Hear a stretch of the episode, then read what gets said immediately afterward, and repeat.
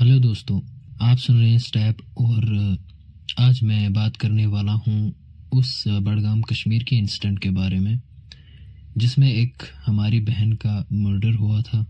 वो मर्डर तो पकड़ा गया, लेकिन अब उसके साथ कोर्ट क्या करेगा या गवर्नमेंट क्या करेगी, उस बारे में हम सभी चाहते हैं कि उसे फांसी हो। लेकिन मेरा आपसे एक सवाल है, क्या आपने उसके, क्या आपने उन लोगों के बारे में सोचा जो उनकी फ़ोटोज़ अपलोड कर रहे हैं, उस लड़की की फ़ोटो अपलोड कर रहे हैं और उस पर वीडियो बना रहे हैं। उन लोगों से कहा कि ये है वो लड़की जिसके साथ ऐसा हुआ है, ये है वो हमारी बहन जिसके साथ ऐसा हुआ है। तो अगर उन लोगों ने उसे अपनी बहन माना होता तो क्या वो उसकी फ़ोटो अपलोड करते? क्या वो उसकी फ़ोटो के वीडियो बनाते? और अपनी लाइक्स के लिए क्या वो उसकी फ़ोटो इस्तेमाल करते? क्या बिना फ़ोटो अपलोड करने से क्या बिना फ़ोटो दिखाए वो अपनी बात हमारे तक नहीं पहुँचा सकते थे? पहुँचा सकते थे, बिल्कुल। लेकिन उन्होंने ऐसा नहीं किया, उनकी फ़ोटो उठाई, वो इंटरनेट पे डाल दी, हमें बताया कि देखिए, ये है वो लड़की। और आखिरी सेंटेंस उनका यही होता था कि हमारे चैनल को सब्सक्राइब कीजिए और ऐसी और पोस्ट्स के लिए आप लोग हमारी चैनल को विज़िट किया करें। तो क्या ये अच्छी बात है?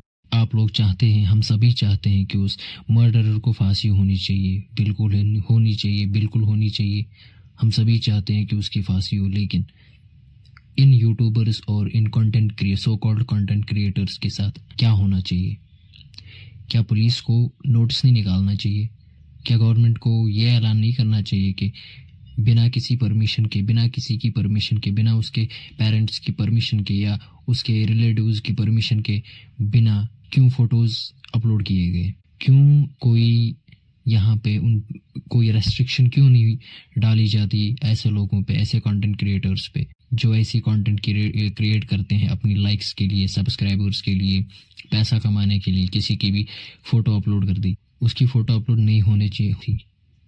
लेकिन फ़ोटो अपलोड हो गई। मैंने भी बहुत सारी वीडियोस देखी, लेकिन उनके साथ कब कब क्या एक्शन लिया जाएगा वो हम में से कोई नहीं जानता। दूसरी बात, कश्मीर में आजकल बच्चों को कैमरे के सामने लाया जाता है और उनकी फ़नी वीडियोस बनाई जाती हैं। तो उन्हें पढ़ाई की तरफ़ ले जाने के बजाय हम लोग उन्हें कंटेंट के लिए इस्तेमाल करते हैं। हम कंटेंट क्रिएटर्स कश्मीर के जो हैं, वो उन्हें एज अ कंटेंट इस्तेमाल करते हैं। वो उन्हें एजुकेशन के बजाय उन्हें ऐसी तालीम दे रहे हैं जो उन्हें एजुकेशन से बहुत दूर ले जाने वाली है।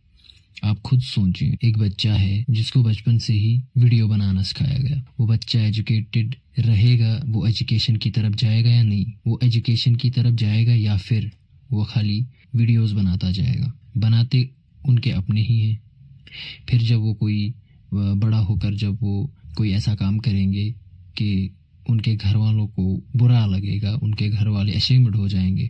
तो उनके घर वालों को कौन सा हक है उस वक्त उनके ऊपर सवाल उठाने का? वो सब तो उन्होंने खुद ही किया है। तो कश्मीर में हम लोग फनी हो जाते हैं। हम लोग सब, हम लोग कहते हैं, हमारा बच्चा कितना टैलेंटेड है। टैलेंटेड तो हैं, सभी हैं। टैलेंट किसके पास टैलेंट नहीं है? लेकिन इस टैलेंट को शेप गलत दी जा रही है। कश्मीर, कश्मीरी लोग जहाँ भी जाते हैं ना, बस उसी की ओर घुस जाते हैं। किसी चीज़ की समझ ही नहीं है कश्मीर में, लोगों को। एक तरफ़ किसी की भी फ़ोटो लोग अपलोड कर लेते हैं और दूसरी तरफ़ बच्चों को कंटेंट के लिए इस्तेमाल करते हैं। उनको एजुकेशन के बजाय किसी और चीज़ की तरफ़ रागिब करते हैं। और जो कुछ वीडियोस आपने ऐसी भी देखी होंगी जहाँ पे बच्चों को पढ़ाया जा रहा है और पढ़ाने के दौरान जब वो रिपीट करते हैं तो उस टाइम वो कोई गलती करते हैं और उस गलती को वीडियो बनाते हैं और उसी वीडियो को अपलोड किया जाता है। हम जैसे लोग वहाँ पे कमेंट करते हैं वाह क्या फनी है, ये है, वो है।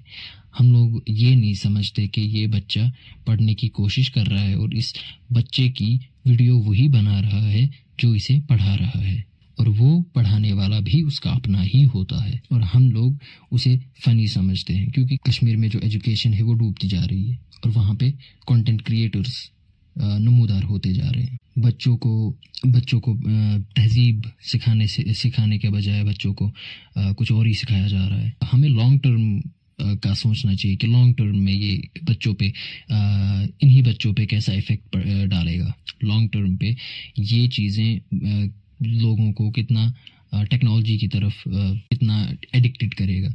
लोग एडिक्टेड होते जा रहे हैं और वही बड़े होकर सोशल मीडिया को इस तरह इस्तेमाल करेंगे कि we will be ashamed we will totally be ashamed क्योंकि ये छोटी सोच रखते हैं। वो बड़े लोग इसलिए बन जाते हैं क्योंकि उन्होंने प्रोफेशनल लाइफ स्टाइल चूज़ किया होता है। और हमारे अंदर वो प्रोफेशनल लाइफ स्टाइल बहुत कम बहुत कम दिखाई देता है। और जिनके पास, और जो हमारे कश्मीर में प्रोफेशनल लाइफ स्टाइल इस्तेमाल करते हैं वो उसे एक्स्ट्रा प्रोफेशनल इस्तेमाल करते हैं। वो समझते हैं बिल गेट सब मैं ही वो समझते हैं बिल गेट सब मैं ही हम कश्मीरियों को सो, सोचना चाहिए कि हम किस राह की तरफ़ जा रहे हैं। एंजॉय लाइफ को एंजॉय करना ये तो सभी को सभी चाहते हैं अपनी लाइफ को एंजॉय करना। सभी को एंजॉय करना चाहिए।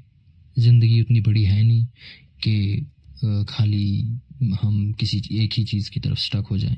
नहीं, लेकिन अगर कंटेंट आपको बनाना है तो बच्चों को इस्तेमाल ना करें। कंटेंट आपको बनाना है तो किसी विक्टिम की फ़ोटो इस्तेमाल ना करें, जिसके साथ कोई ऐसा वाक़ा पेश आया हो। हम चाहते हैं किसी और के साथ ना हो। हम उसकी फ़ोटो इस्तेमाल ना करें अपने कंटेंट के लिए।